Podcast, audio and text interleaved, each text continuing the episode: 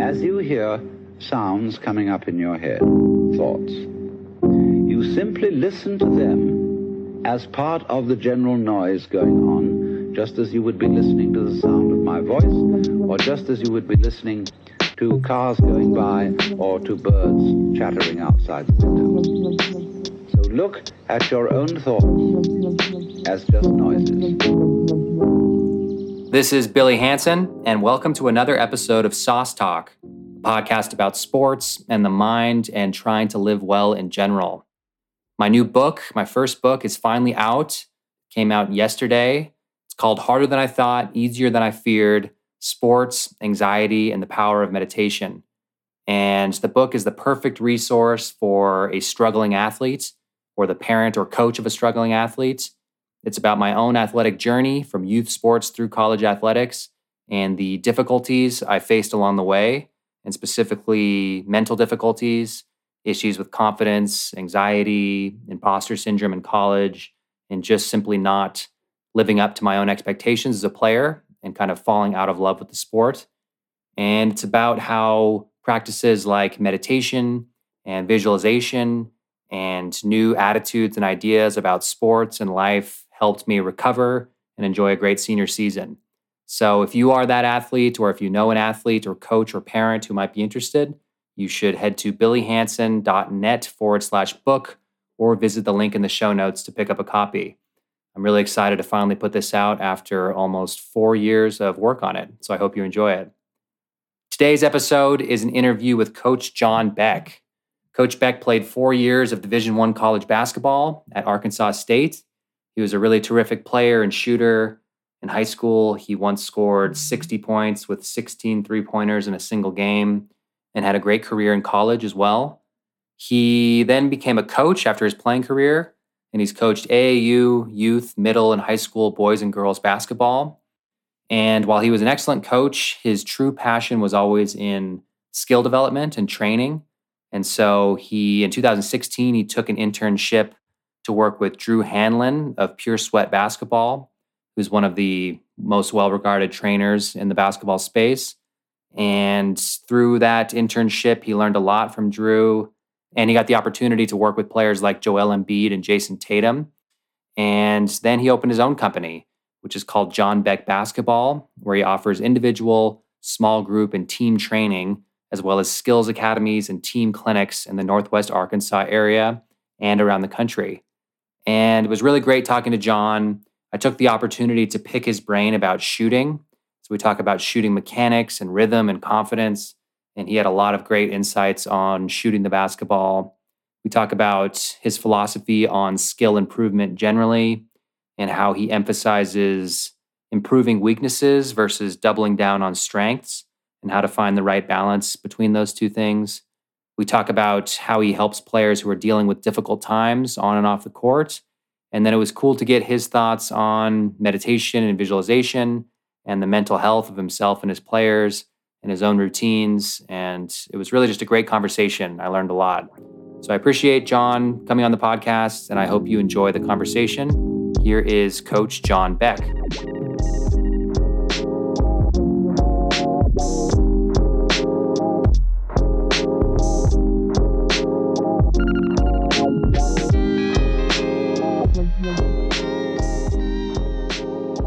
Here with Coach John Beck. Thank you, Coach, for coming on the podcast. Thank you so much for having me. I really appreciate it. Yeah. So, can you? I want to focus this conversation on your expertise in skill development, but let's start with getting a little bit about your background. Can you briefly take me through your own athletic experience from youth sports through college athletics? Yes. I grew up in a small town in southeast Missouri and played pretty much everything you can play, even swam competitively, played football, baseball, basketball. Um, and then I got to be, you know, up around ninth, 10th grade and started to kind of slowly get out of all the multiple sports and just focus solely on basketball. It's kind of what I gravitated towards and loved the most. It was the most fun, it was the most exciting. And so really started to work and put a lot of time in and was fortunate enough to earn a scholarship.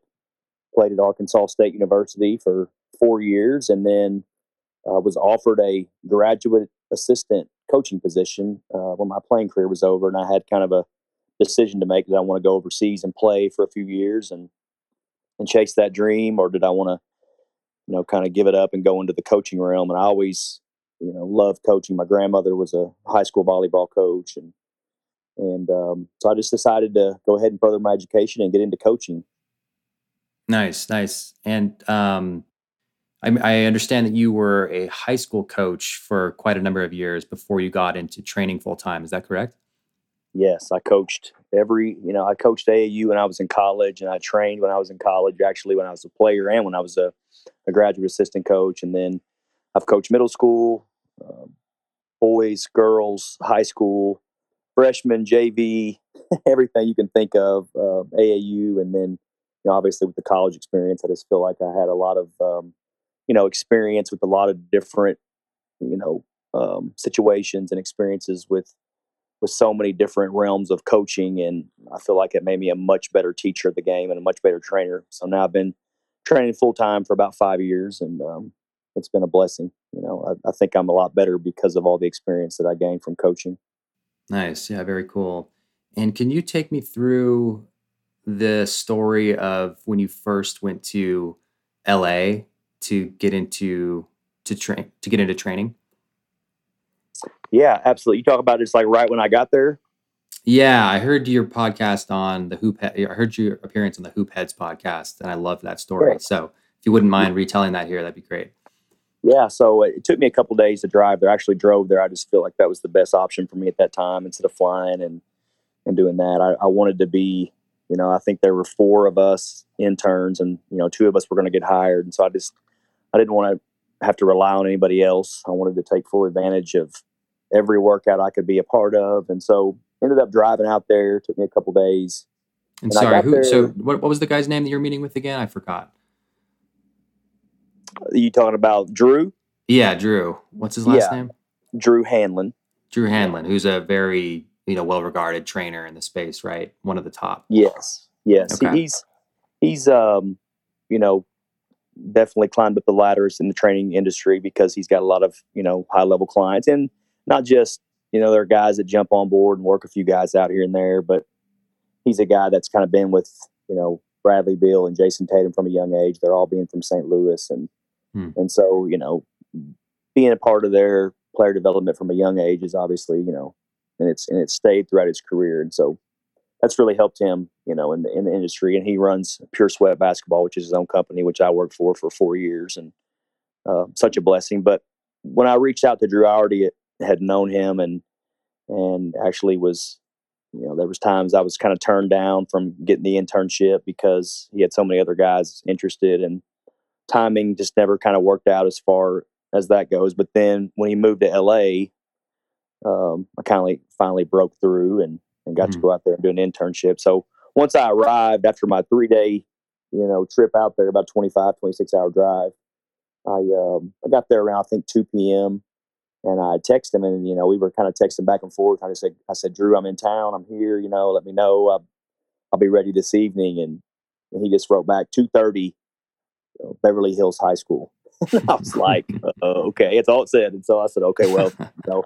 And in my mind, I'm like, "There's no way I'm going to make that." So I get to this Airbnb that I have. I jump in the shower, and it's you know it's two ten, ten after, and I'm having to be at you know there at two thirty and I'm just kind of hyperventilating. I, I drive and get there. I'm late, of course. I think I walk in there at like 2:35 or 2:40 in Beverly Hills High School, but no one's there. So I'm like, oh my gosh, I'm I'm not even in the right place. And so I finally text him. He doesn't text back for a while. I think around 2:50, you know, they walked in, and um, it was him and his videographer Sam Lamone and Jordan Clarkson, which was an LA Laker at that time. So it's kind of like wow, you know.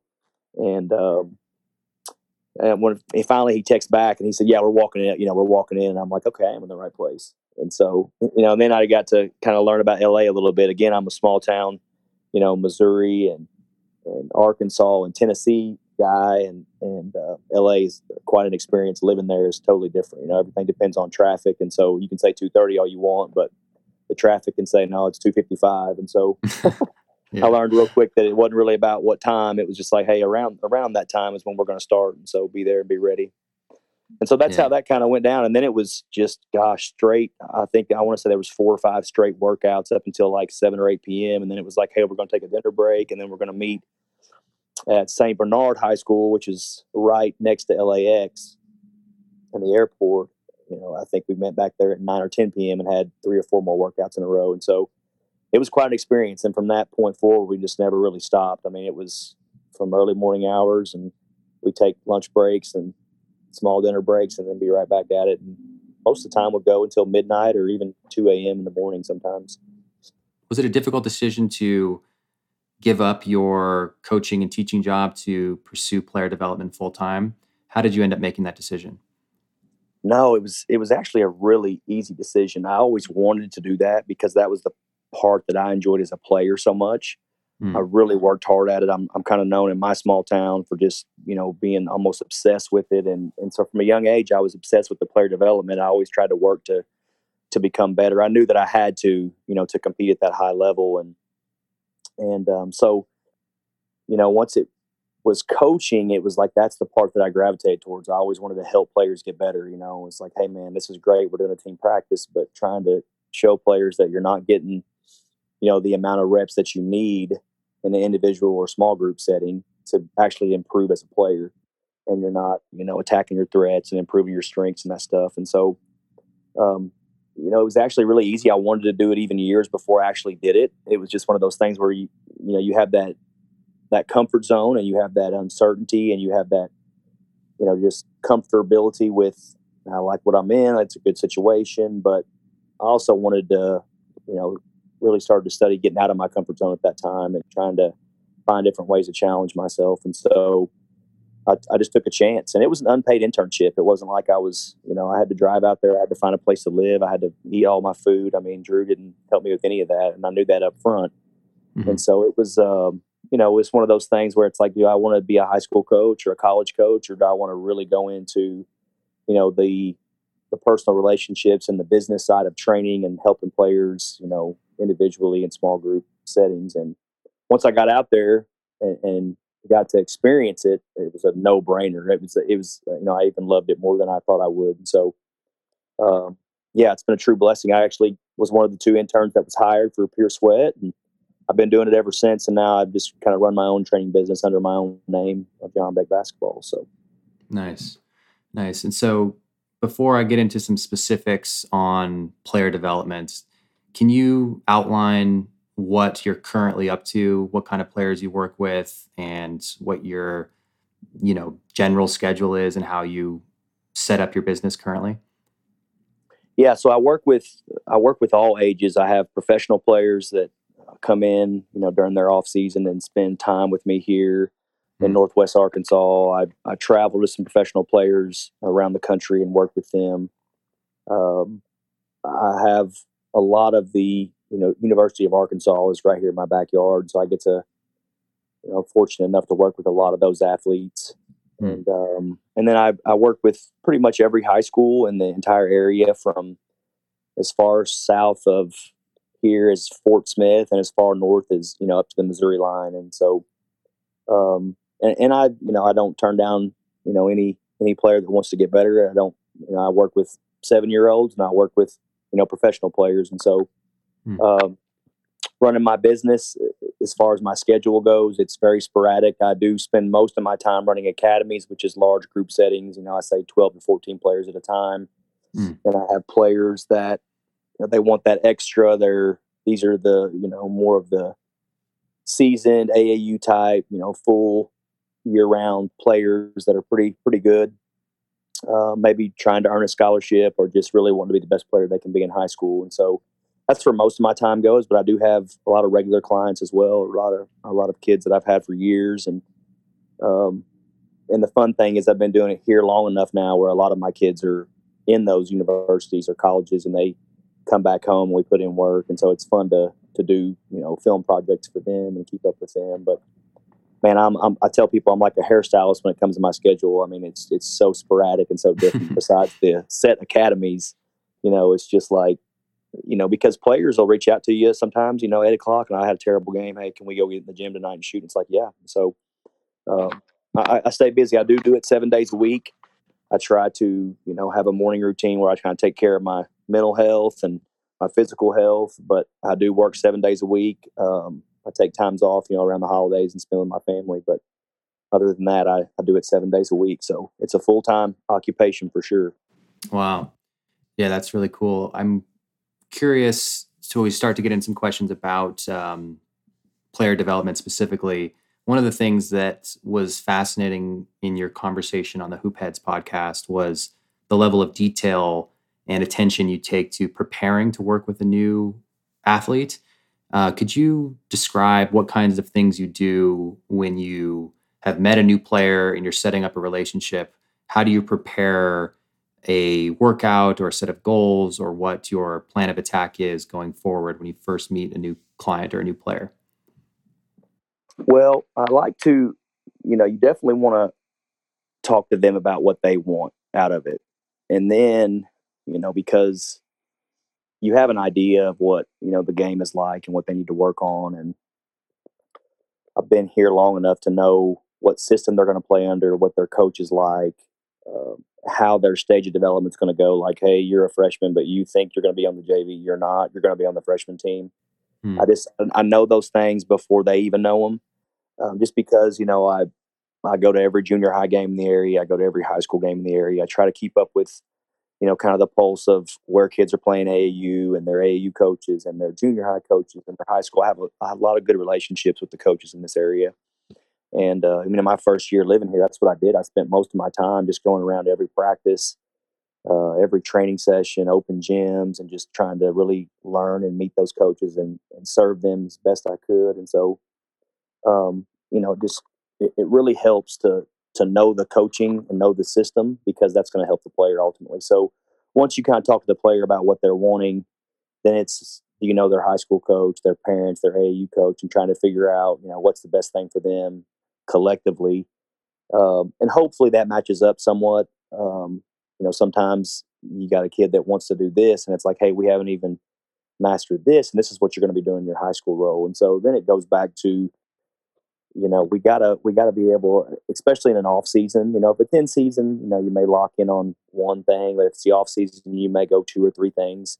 But it's more about perfecting those things as opposed to trying to get good at you know a little bit of everything. And so, um, sometimes they don't understand that that's not what you're going to be needed to do for your high school team.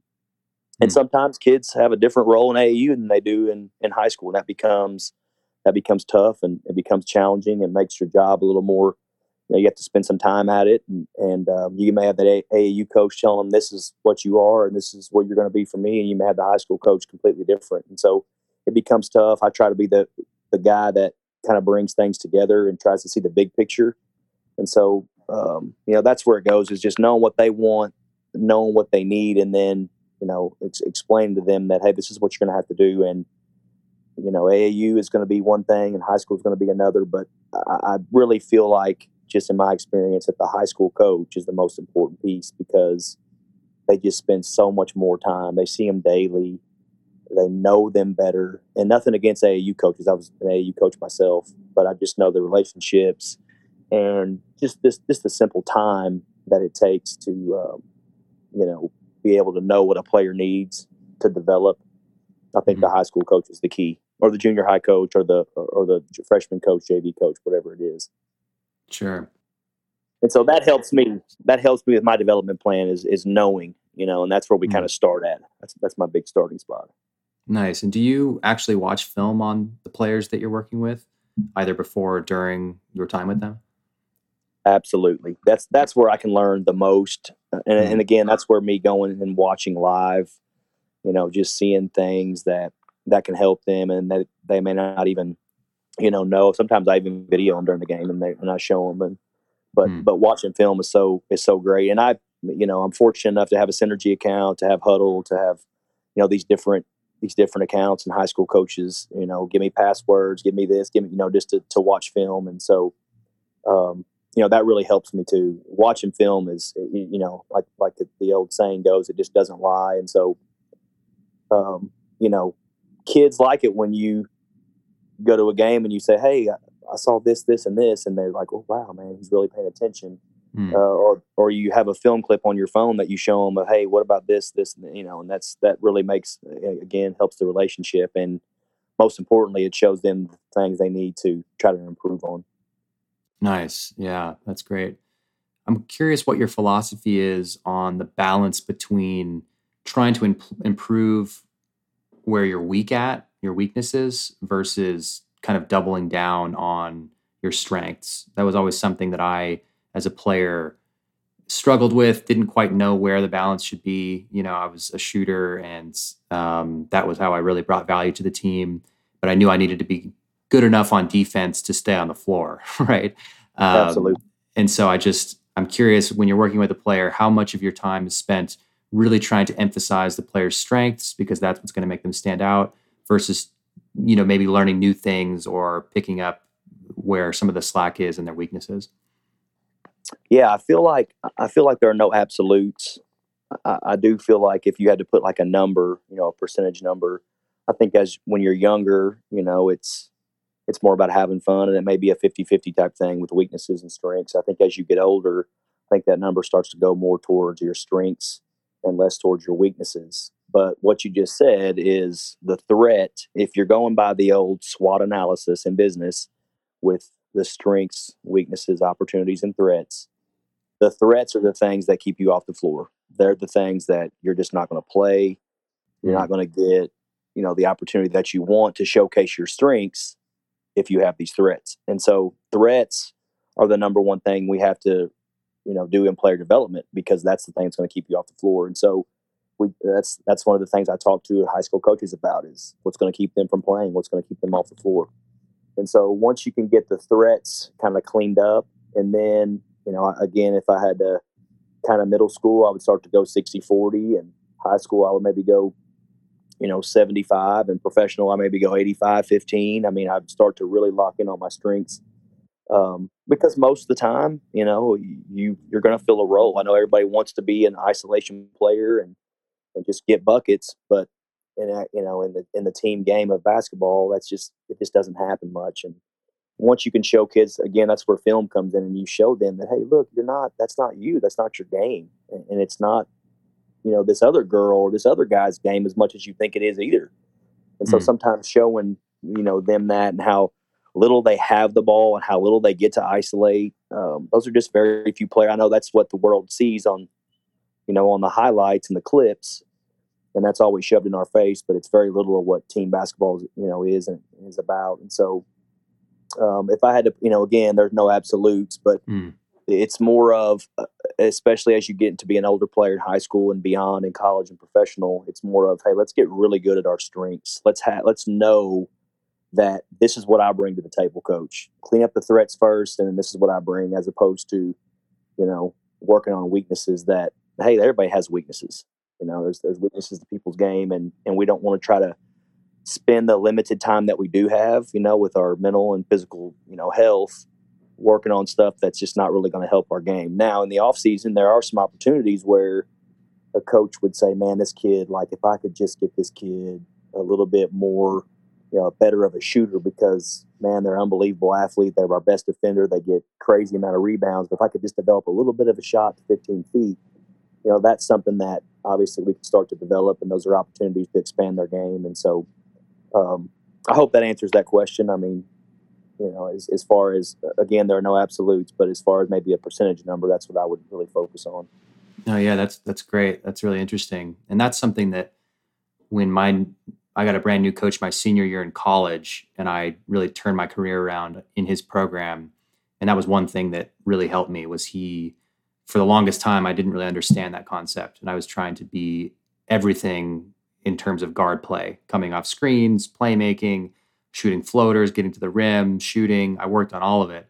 And he basically, one of the first things he says was, You're not, unless it's an, a, an open layup, you're not permitted to go shoot two pointers. and so Absolutely. I made, I made uh, 73 field goals as a senior, and 70 of them were threes. And so That's he just c- completely said, you either, when you catch the ball, you either shoot, pass, or shot fake, and you have no other options. And that really helped me a lot. It was kind of, it was a kind of a hit to the ego when he first said it because like, oh, coach, I've spent so much time working on, you know, everything else, but eh, he was totally right. He couldn't have been more right. Yes, and that's how, that's how important. No, that's yeah. how important coaches are when it comes to, you know, role. Just really defining the role because you and I have very similar. Hey, that sounds like my career. You know, I think I hit 140 or 153s in my career at Arkansas State, and you know, I graduated third on the all-time list at that time, and I led the led the conference in three-point percentage shooting. But I didn't really understand it was different back then that I mean, I got to the point where my junior and senior year of college, I wouldn't even work on free throws because I was just like, mm. I'm not going to shoot any. I am a three point. All I do, like you just said, I mean, I, uh, it would be pretty much the same type numbers. I mean, if I got a breakaway layup, great. But if I drove to the paint, which I did, it was to kick out or it was to throw a lob.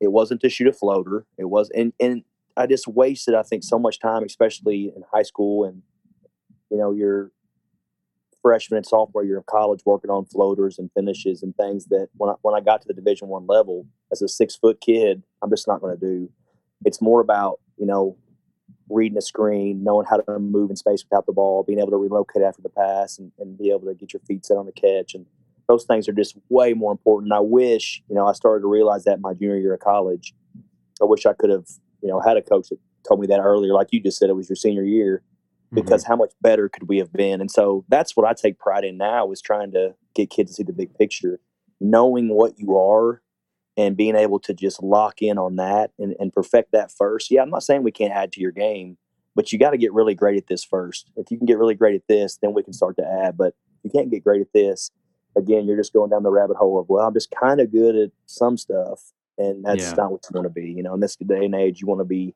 you bring something to a team that you're known for. I'm yeah. sorry. no, no, that's really great stuff. And I want to pick your brain on shooting specifically because yeah, I I know that you're you're a shooter and that was my specialty too. And then I was also a GA for a couple years uh, after I graduated. And because I shot it well my senior year, it was natural that the coach gave me some shooting stations. Just said, you know, you you're with Billy today to go shoot, and I'd, I'd have some guards or some whoever it was and I found that teaching shooting was very difficult. Like I'd never even really knew what to say. It was like because shooting's such a rhythm thing and it was hard like giving specific tips on form especially in season didn't seem productive but even in general it, it, i just found the art of shooting and teaching how to shoot to be very challenging and so i'm, I'm curious like you said if a coach came to you and said you know we've got this really athletic player um, and he does so many things for us. He or she does, he or she does so many things for us. But we want to develop a jump shot, so at least they can have that. Uh, they can knock down an open shot or an open three. How do you first address something like that? And is there any insights that you have, either from your playing days or from your training days, on how to teach someone else to improve their shot? I don't know if that question makes sense, but let me know if you can pick up on any of that.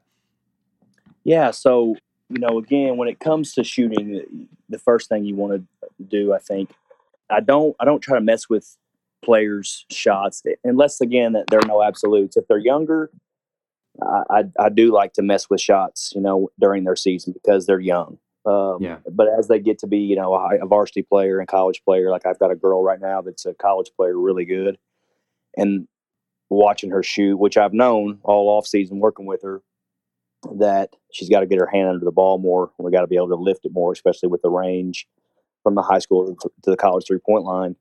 But um, I'm not going to say anything about that to her right now, and I'm going to wait till the off season to kind of start to try to help her help her with that. But um, you know, it starts with younger players with their feet.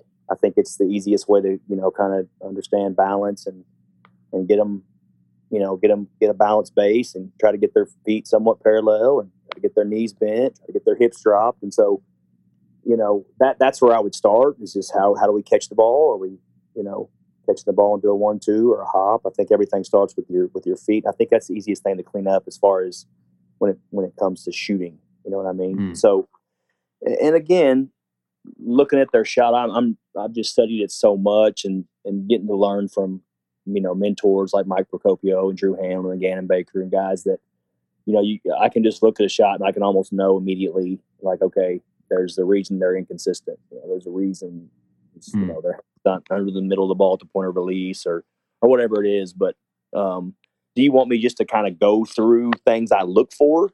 I mean, as yeah, I mean, we can take this any direction you want, but one more thing just to lay on the table. This is something because I'm a total layman in this space and I don't quite know how you know the insights of, of how to teach shooting. But one thing that I noticed just being in basketball culture for a long time was there's a certain type of player who see like it seems like they've almost done too much work on their form and they look their form looks like it came out of a textbook but there's just something off about their rhythm and they're generally not great shooters whereas there's a lot of naturals like i don't know i guess the best example is like kevin durant whose shot doesn't look perfect in terms of form but it's so smooth and, and rhythmic or like reggie miller for instance um, so I, yeah, where however you want to go, like it would be interesting, yeah, for for things to look for or tweaks to make without turning a player into a robot who's thinking too much about shooting.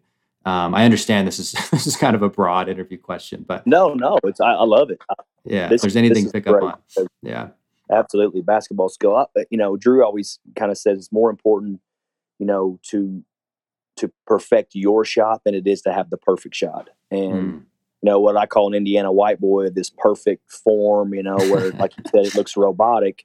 And you don't want to have, you know, Indiana white boys. And a lot of the guys that I've that I've known that have worked in the NBA, you know, they get fired. They're shooting coaches that have been fired from several jobs, and it's because they try to teach this certain way, you know, to shoot. Now, if you have a young player, obviously you can you can go to those mechanics. Maybe you starting off with a player that's really young, and but again, I think the best of the best know that hey, this is their shot, and here's some things we can kind of tweak just slightly to make them be more consistent. And so again, you know, it's it's more important to perfect you know their shot than it is to have this perfect shot. And I think that's where a lot of shooting coaches struggle is they want to teach kids this certain way. It has to be this way. I'm fortunate enough I have shooting academies at young ages where we can teach some of the basics. But again, every shot is different. And like you just said, you wouldn't teach a kid how to shoot like Reggie Miller, but by God, he can shoot the ball. Mm-hmm. You wouldn't teach a kid to shoot like Steph. Really, if you really break down Steph's form, you would never teach a kid to shoot like that. But he's the best shooter of all time ever that's ever played. And so, you know, again, obviously Larry Bird was a 37, you know, 0.5, 38% three point shooter, but you wouldn't teach a guy to throw the ball behind his head, you know. And so, you know, we can go on down the line. But um, that's what I look for is what are some things that I know. Now there are some absolutes. Like we know that there's not been shooters that have a real high pocket over their head because they don't have the power. You know, you got to be able to have some absolutes. You got to be on balance. You got to be able to, you know, push the middle of the ball straight along the target line. You have to be able to lift the ball, you know, with arc and having a lower, you know, pocket.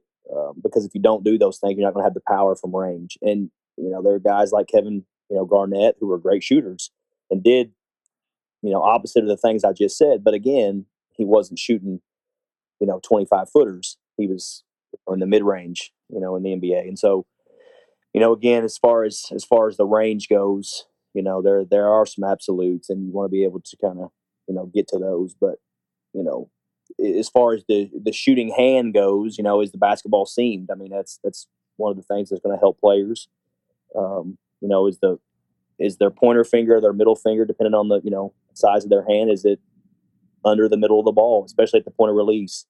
you know, or is their wrist locked so it can snap with speed? I think, you know, Drew, when we were part of Pure Sweat, we did a lot of studies on shooting, and number one was balance. You know, the if you're on balance and you can land on balance, the numbers are through the roof. You start to get into twists and turns, the numbers go down. You get into one foot landings, they go down even more. And so, you know, we know that. And so we're trying to get on balance as much as we can throughout our shot. Doesn't mean we're going to be on balance every shot, but, but those things are, you know, very important. And then the second thing with was actually wrist speed, whether you you know make or miss a shot. And so, um, you know, when you know those things, it's you know, is our wrist loaded? Is it ready to snap with speed? Um, mm. Know, is there is there space between the you know ball and the palm? I mean, doesn't mean we can't shoot off our palm, but if we were living in a perfect world, we like to do those things so we can you know snap the ball with speed along the along the target line. As far as your offhand goes, which terminology, guide hand, balance hand, whatever you want to call it, you know, is it on the side of the ball? Is it on the front of the ball? Is it on the top? Is it on again? There are great shooters that have it in different places, but if we're in a perfect world, it would be on the side of the ball. It would hmm. be off the ball before the release. It's, you know, stay vertical after re- the release. You would avoid using your thumb. Um, you know, so on and so forth. Um, and then and then you talked about you know the rhythm of the shot. So you get into the, you know, where you catch the ball, kind of what I call the the pickup pocket or the, you know, and then you bring it to a lift pocket, and then it's, you know, is your elbow parallel to the floor? Is it is it a smooth path to your lift pocket from wherever you you know pick the ball up or catch the ball? Uh, is the pocket above your head or is it you know somewhere around your shooting eye? Um, you know, mm-hmm. is the mm-hmm. pocket below your eye or is it above? We got a lot of girls that shoot. You know, they they throughout their entire shot, they're looking over the top of the ball, which again, we know that that's not going to be a, good thing because you're not going to get your hand under the ball to be able to lift it, especially with the range. And so, um, you know, I could go on and on just throughout the shot. If you know, with the rhythm, you know, when you jump, or your or your you know heels leaving the ground at the same time, or your hips even throughout your shot. Um, you know, are you straight up and down? Are your shoulders forward when you jump, or your or your shoulders back? Are you leaning back? Because again, we know that you're going to probably end up missing short, especially with range. And so, body posture and rhythm. Um, you know, when you bring the ball to your lift pocket, are you is your wrist? And again, this is different because Steph's on the side of the ball until right before he releases the ball. His wrist gets under the ball. Same thing with Klay. A lot of great shooters in the league. You know, you think, oh, it's got to be Indiana White boy. You got to be under the ball. Well, they're not. But if you slow, if you if you go in slow motion, you look at their shot and break it down. It is before the point of release, and that's the reason they can snap it with speed and snap it straight, and they're along the target line of the ball, which is you know the middle of the ball, wherever that's at, whether it's on the seams or off. And then you know, is your is your elbow above your eyebrow? You know, are you are you, are you pushing the ball at an angle or are you lifting it? Because if you don't lift it, you know, we know that the drop angle is the most important thing when it comes to making shots from distance. And so, if you lift the ball, obviously, you're going to have less room for error. You know, you're gonna you're gonna be able to make a lot more shots. And so, um, you know, so you real quick. Sorry to interrupt you, but drop angle. I'm curious about shooting from distance. So, what do you mean by drop angle? Yeah, so you know, two basketballs can go into the rim at the same time. You know, you took two basketballs together and they can drop, but it has to be at a from a top to down angle. If you come at a 45 degree angle, the room for error is a, is a lot more.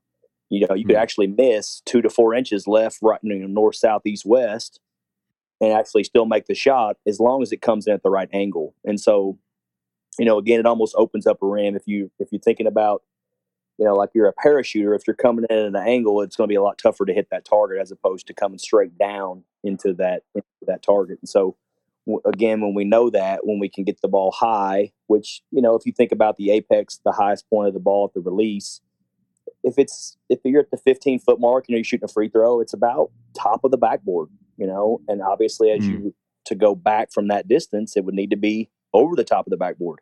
And so again, because the drop angle is is so important. I think I think uh, the Noah did a study a few years ago about the perfect angle. and I think Chris Mullin was the all-time highest tested guy as far as shooting goes. I don't know if that's numbers changed in the last few years, but I remember, you know, reading that article. He was just a consistent, you know, drop angle and and um, almost a perfect drop angle every time. Obviously, he's a really good shooter, especially when he's just you know sitting out there wide open with nobody guarding him. But um, but then you know you talk about the landing of the shot after you after you jump. You got to have you know balance. Are you landing you know at the same angle? Are you a little bit forward? Or are you backwards? Are you you know way too forward? And you know that the ball you know needs to go up first as far as when the rhythm goes. Is it that smooth flow? Is the legs and the arms connected? Is the ball actually going up first and then your body, or is your body going up first and then the ball? All those things are just something I can look at and just tell almost immediately, like, okay, there's there's some inconsistencies, and, and you can clean that up. I again, I try to do it during the season, uh, especially with older players. But man, with younger players, I just got in actually doing a, a six week shooting academy this fall, and we almost worked on everything I just talked about. Um, even, you know, even like I have kids that have an unstable head; they'll snap their head back, or they'll tilt their head to the side when they're shooting because you know their shooting hand may be coming too close to, them, to their nose. Uh, you know, working on, and then of course, that's off. You know, just being able to catch in a perfect world. Then you have to work on things off the dribble where, you know, are you having clean pickups. Pickups are the most important thing when it comes to, you know, getting your shot off the dribble quickly, smoothly, cleanly. You know, get be able to pound the ball, pick it up, and get it, you know, cleanly to your lift pocket. So, you know, again, I know that's a very detailed answer for for a shooting question, but no, I love that. But I could talk about it all day. you know, just yeah. it's just what I, what I do and and what I love, and so, um, you know, and again, that's just scratching the surface of of the detail, but at the same time, that's what you know, like Drew said, is you have to be able to study it enough where you may not be working with LeBron James, but you have to study it enough where if you all of a sudden he called you, you could ha- you could add some value. And so, mm. you know, I've always I've always kind of thought about that as like I may not have you know all these ten NBA clients, you know, where I'm at in Northwest Arkansas. That's not the that's not the uh, destination travel spot for for these NBA pro athletes. Yeah. Uh, you know, they're in LA and they're in New York and they're whatever, you know, pro athletes go on vacation, but it's not Northwest Arkansas.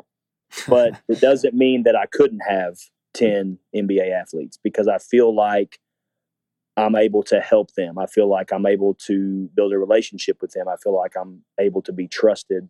I feel like I'm able to watch film and work hard and actually add to their game. And so you know, again, like there are high school coaches that are better than NBA coaches. There are trainers that are really good at teaching the game. They study it, but they may not have NBA clients. There may be guys that have NBA clients that aren't very good for mm. whatever reason. And so sometimes we get lost in the, oh man, this guy works with this. He's really good. And she's, you know, this guy's only a junior high coach, so he can't be very good. And man, it couldn't be further from the truth. That's really interesting. Uh, I, uh, first of all, I loved all the shooting details. That was fun to listen to. Second, is there some common, whatever you want to call it, you know, glitch or problem that you notice in a lot of shooter shots, whether it was something like lift pocket or guide hand or something? So if, if there's something that comes to mind or a common issue that you see, and then is there a specific drill or set of drills that you go to to try to address that problem? Yeah. So number by far the most important is getting under the ball. A lot of kids think they're under it, but then when you video and show them, they're on the back of the ball, which they end up ultimately pushing the ball and the drop angle is not there. So if they can get their mm-hmm. hand spread wide, if they can get the right hand position, again, because the science of, you know, they've got that that robot in China that they've made, you've probably seen online where they're shooting from, you know, again, the hands under the under the ball and it's pushing the ball straight and it's pushing it at a perfect drop angle. And so, you know, again, uh, that's the biggest thing that I see is kids are on the back of the ball.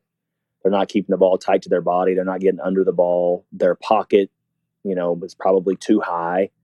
Uh, or in girls, it's probably too low. And so, again, you know, getting that pocket where the elbow can be somewhat parallel or maybe a little bit below that to the floor and having that good pocket. It, a lot of the NBA work when it comes to shooting and correcting is is more of just lowering the pocket. A lot of guys have a lot of success at the NBA level of just getting the player to understand that they got to get their hand under the ball and their pocket's got to be a little bit lower. Mm. The the shot percentages go up when you can get those things, and it's it's all the way down to the younger levels. Um, you know, being able to get their hand under the middle of the ball, being able to have their hand spread wide, and you'll have kids that shoot and they're on the side of the ball, they're on the left side, the, they're on the back of the ball, they're on the right side. And again, you're ultimately going to push the ball that way. If you're on the right side of the ball, you're going to end up pushing it to the left. If you're on the left side of the ball, you're going to push it to the right, and so on and so forth. If you're on the back of the ball, you're going to push it forward, which again, you see that kind of line drive shot. And there are kids, I, I was a little bit of a line drive shooter, especially early in my career.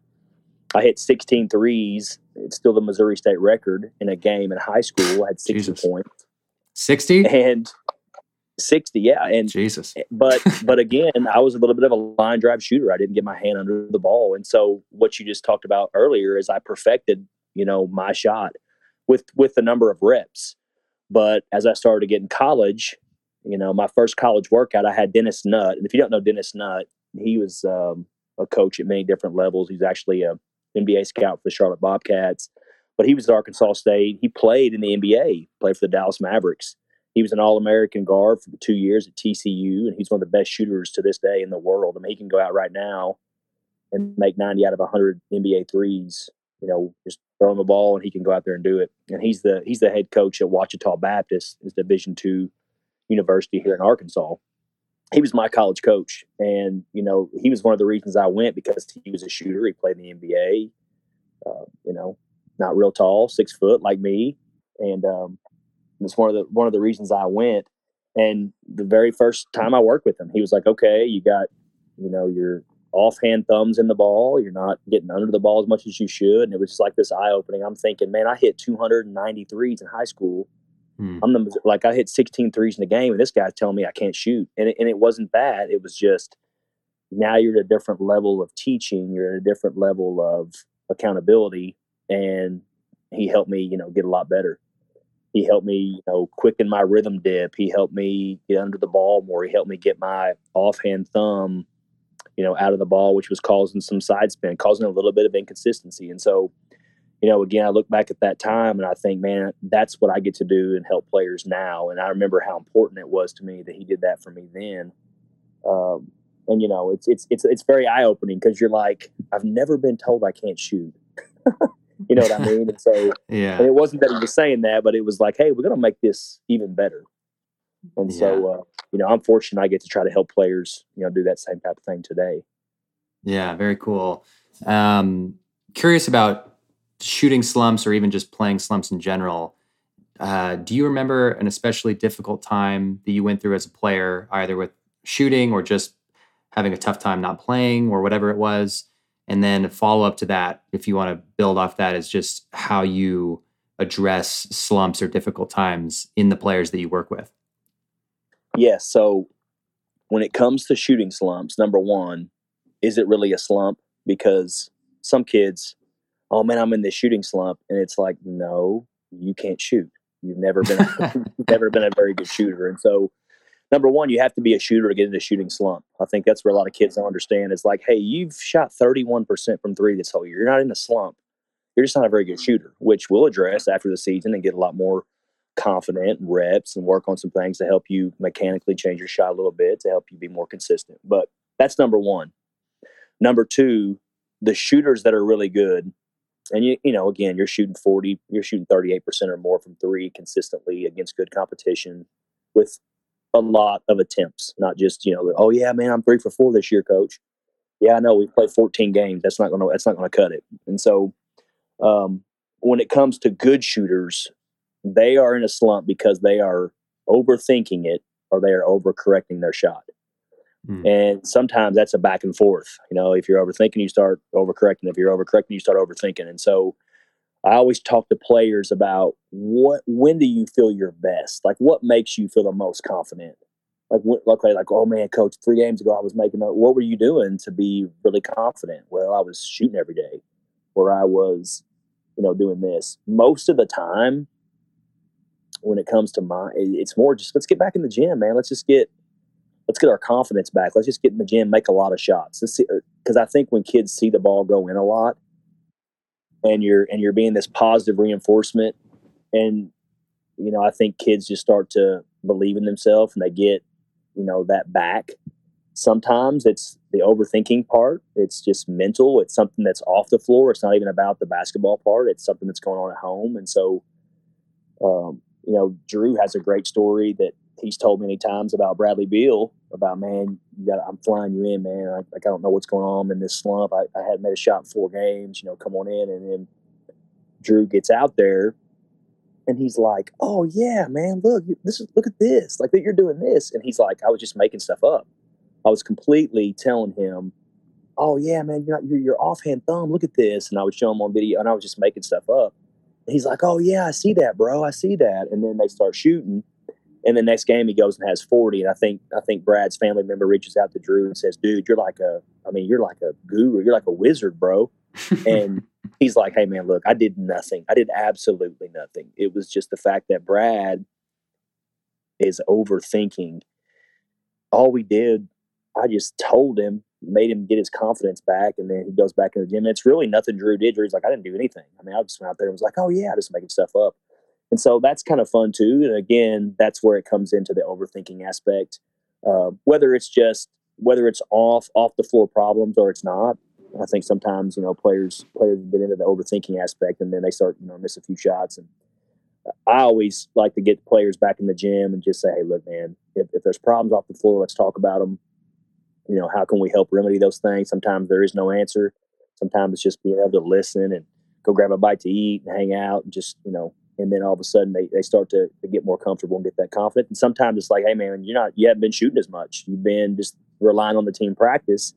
Whereas before you were making 150 shots a day, you're making 200 shots a day, and now you haven't done that in weeks. And so sometimes it's just you know getting that flow back and getting to that routine. I mean, all great players, especially shooters, are going to have that routine where they're making extra shots before, after, you know, coming back at night, whatever it is. I mean, that's just that's just a given. So I hope that answers that question.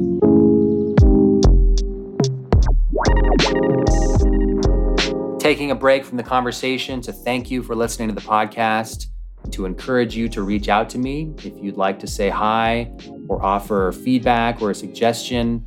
If you have any potential guests that you think would be cool to interview, please reach out to me and say hello and check in.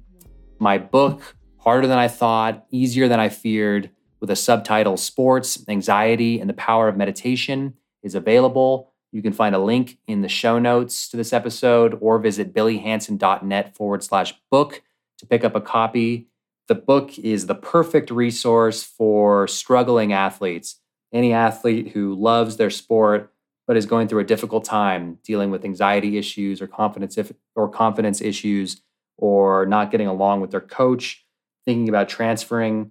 I think this book could be a great resource for an athlete who wants to connect with another athlete's experience, with my experience, and learn that they're not the only ones going through those things. And also, the book will hopefully provide a new perspective about playing sports and how sports relate to life in general. So, if you're interested, or if you know an athlete who's interested, or a coach or a parent, you should consider picking up a copy. Other ways to support me in the show is to leave a review on Apple Podcasts or Spotify or to share the episode with someone who you think might like it. And to stay in contact with my work, the best way is to subscribe to my newsletter, which you can find at billyhanson.net forward slash newsletter. Thank you for listening. And now back to the conversation with Coach John Beck. Is there anything else specific that you might do other than what you said, which is extra reps or having a having a bite to eat off the court or um, something in that space to help a player stop overthinking. It's you know that's a something that i'm interested in is like it's one thing to to say okay i'm going to stop overthinking things but it's another problem to actually stop overthinking things. So is there any you know tips or things practices that you've implemented with the players you work with yes. to stop that?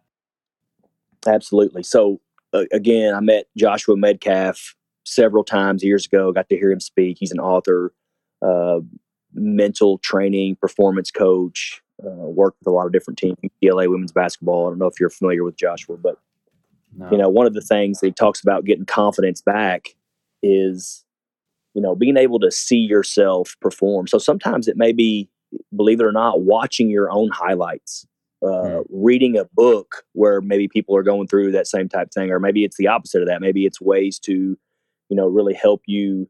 Maybe it's meditation maybe it's visualization maybe it's deep breathing maybe it's but some of those things obviously research research you know has shown help athletes. And so visualizing them making shots you know they say that sports is 75% mental but yet you know most of the time we just rely on that physical aspect and physical training.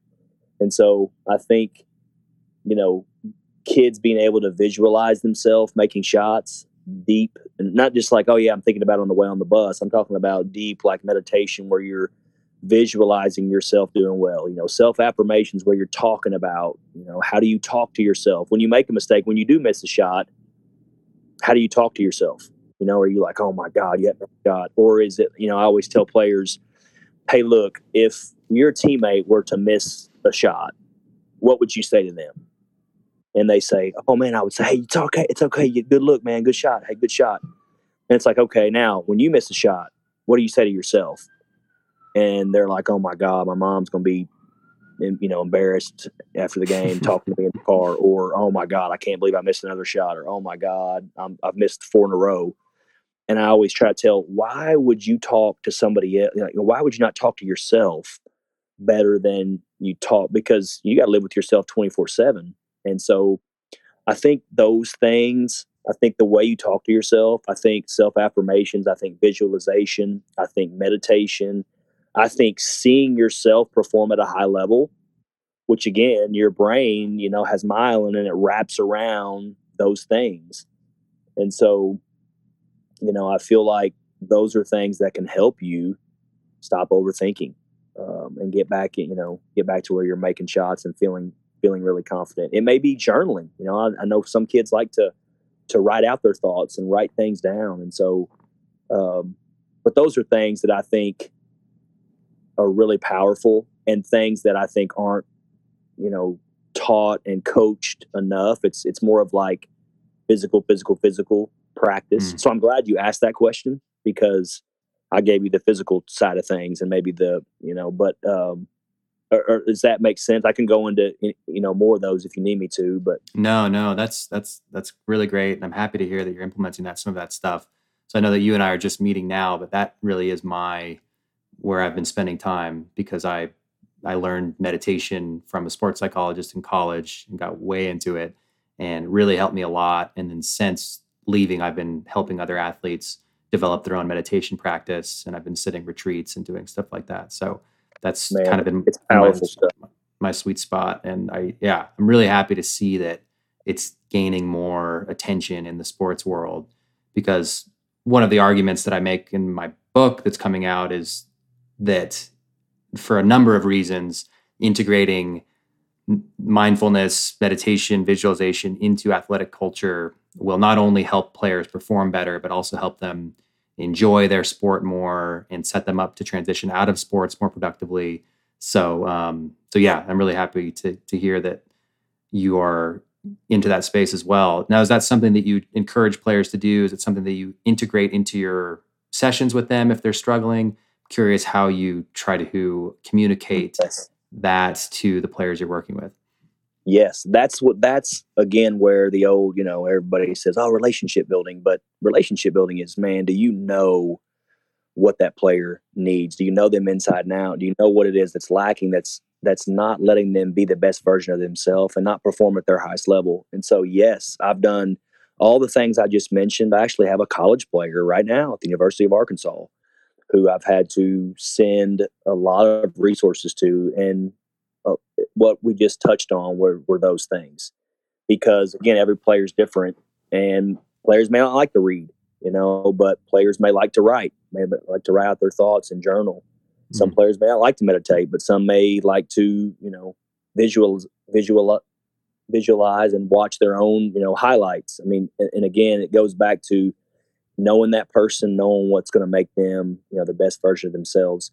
My injured athletes, especially, I send immediately when I have a girl like I, have had a few ACL tears in the last couple years, and this is stuff that immediately because I know, I don't personally know, but I know how hard it's going to be, you know, for them and, and, the mental side of how tough it is. It's the worst thing an athlete I think can go through is you know. And I got an ACL patient right now, a girl that's uh, a senior, you know, missing her senior year, and so and and they've already signed a scholarship to play in college, which is you know giving her a lot of uh, confidence because even after the ACL tear, she got a full scholarship to play.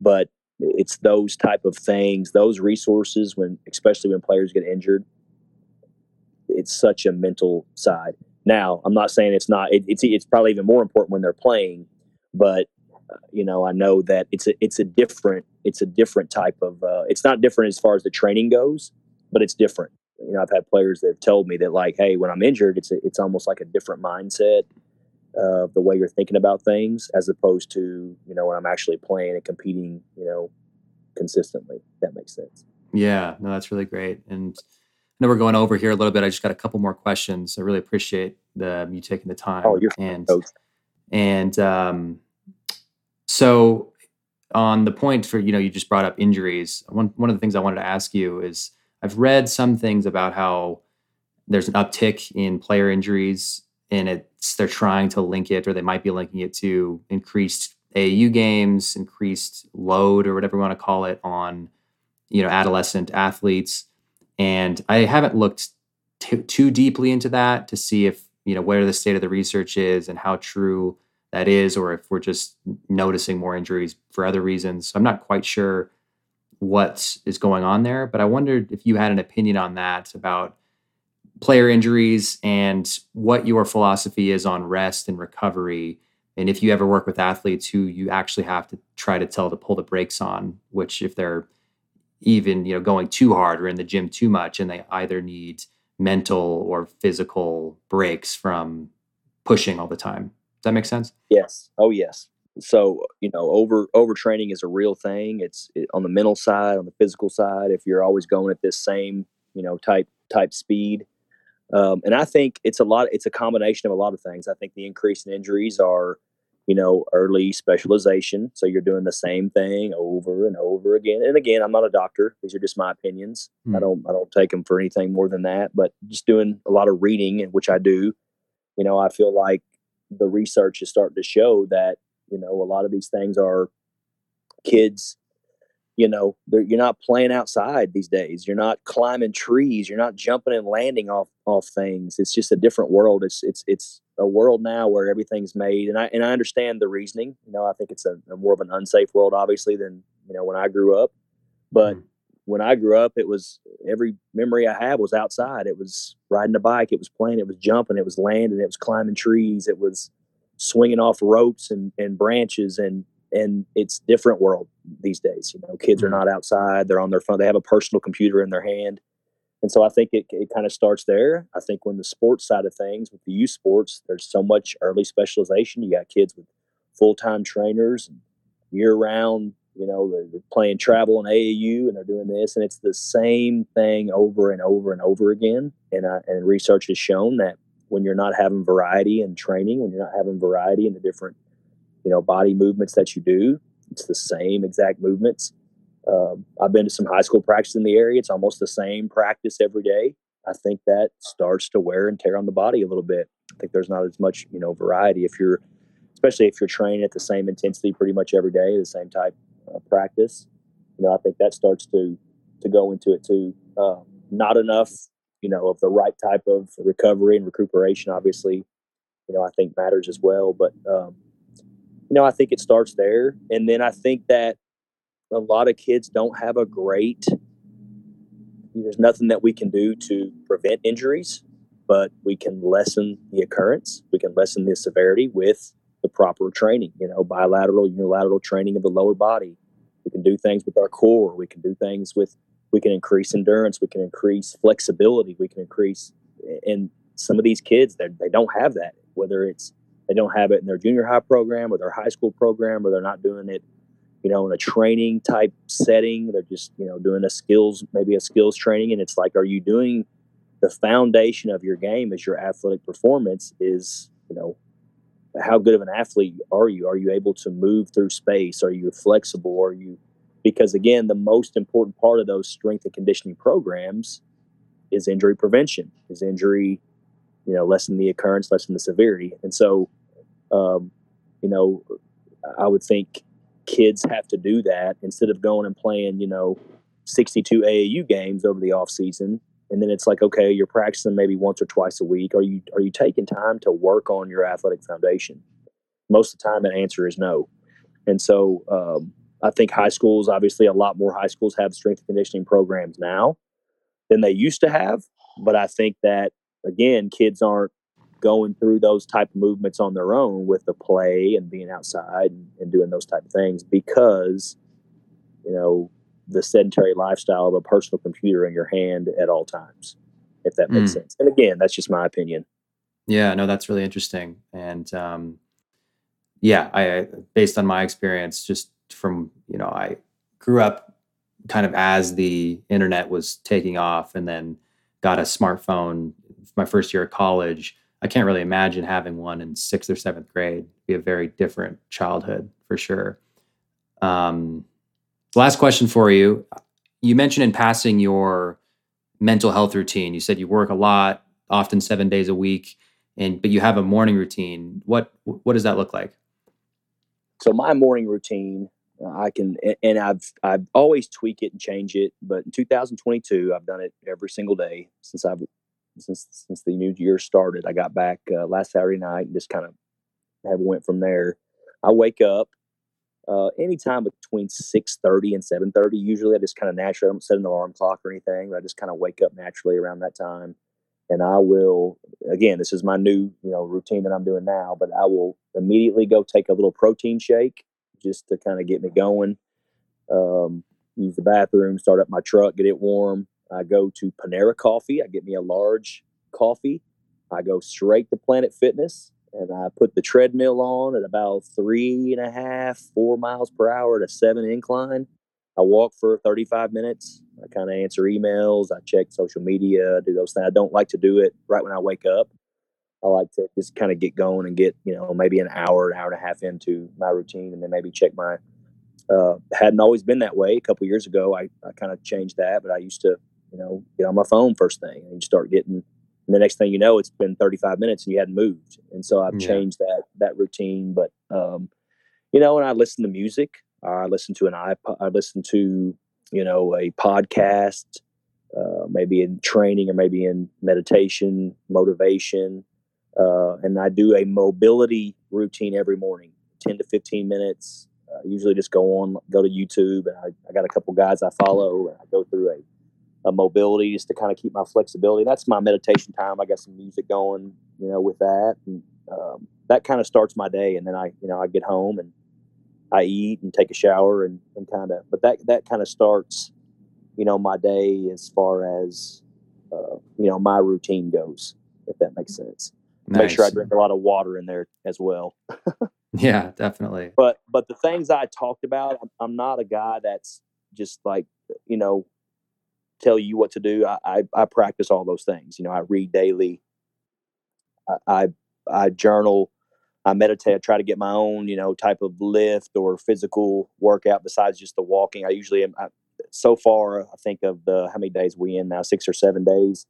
I walk in the evening as well. I do another, you know, evening walk for 30, 35 minutes um, on the treadmill because it's been so cold here. But uh, you know, and, and when the weather's nice, I do that outside. Just go for my morning walk, get some natural sunshine, and uh, but that's my routine. Doesn't mean you know you got to find out what works for for you individually, but that's been you know something that's that I really like to do, and I like to lift. You know, a couple days a week. I think we're like you said, we're athletes, so it, it just feels good to still do athletic things. Still like to lift and and jog and walk and, and do those things. And obviously, you know, with my profession, I have to be flexible. I mean, I, I, may have to guard a kid for an hour straight, and so I, I, I have to stay in shape. I think it helps. Doesn't mean that I'm always going to be in shape. I think one day I'm going to have to just rely on film and maybe let them kind of demonstrate stuff. But but right now I'm still you know athletic enough to be able to demonstrate stuff full speed and do the footwork full speed. So that helps me in my job as well. I think you know kids are going to learn from either hearing it from you know me seeing it or from them actually being able to do it and feel it. And so I think them seeing it when you have so many visual learners, you know, that helps them. And so that's one of the big things, you know, we talked, we go back to what we first talked about is knowing how a kid learns as well. Because if you don't know how they learn, you know, it's going to be tough. If you're always showing them and they're like not visual learners, you know, then we're going to have to change and pivot. And so that's one of the big questions I ask too is when we first start working with athletes. It's like, hey, how do you how do you learn? Do you like to hear me say it? Do you like to actually physically do it? Do you like to you know, watch me do it. You just kind of mimic what I do. Joel Embiid stands out when it comes to that. I mean, literally, he would watch Drew do something, and as big as he is, you know, seven foot plus and 290 pounds, you know, 80 pounds, and then be able just to do it after watching it. He's such a visual learner.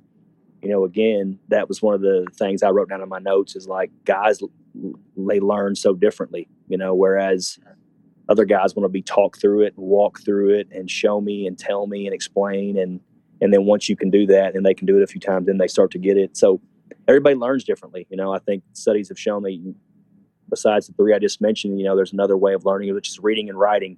That's not used quite as much but you know we had a guy back at lipscomb years you know years ago who was a pretty pretty dang good coach and um, you know he, he made all his players you know write stuff write stuff down and and uh, notebook and journaling became so important. I think that's where a lot of coaches still, you know, kind of kind of get that. So Don Meyer um, was a great coach, you know, and um, I think that's you know you got to find out the way kids learn because it's going to help you you know build that relationship and be able to most importantly teach them and help them add to their game.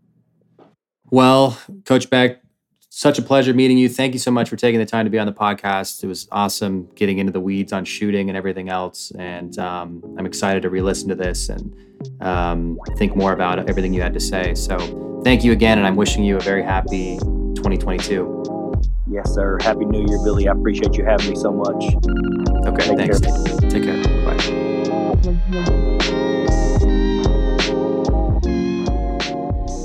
Thank you for listening to the podcast. My new book, Harder Than I Thought, Easier Than I Feared, with a subtitle Sports, Anxiety, and the Power of Meditation, is out and available to order. And you can find links to that in the show notes or by going to billyhanson.net forward slash book. The book is the perfect resource for a struggling but committed athlete who needs a new perspective on their sport and how it relates to their life in general. And so if you are interested, or if you know an athlete who might be interested, or a coach or a parent, you should pick up a copy in print, ebook, or audiobook format. Other ways to support me is to leave a review on Apple Podcasts or Spotify. And you should consider subscribing to my newsletter, billyhanson.net forward slash newsletter, to get updates on anything I'm up to there. Thank you again for listening. I really appreciate it. And I will see you here for the next episode.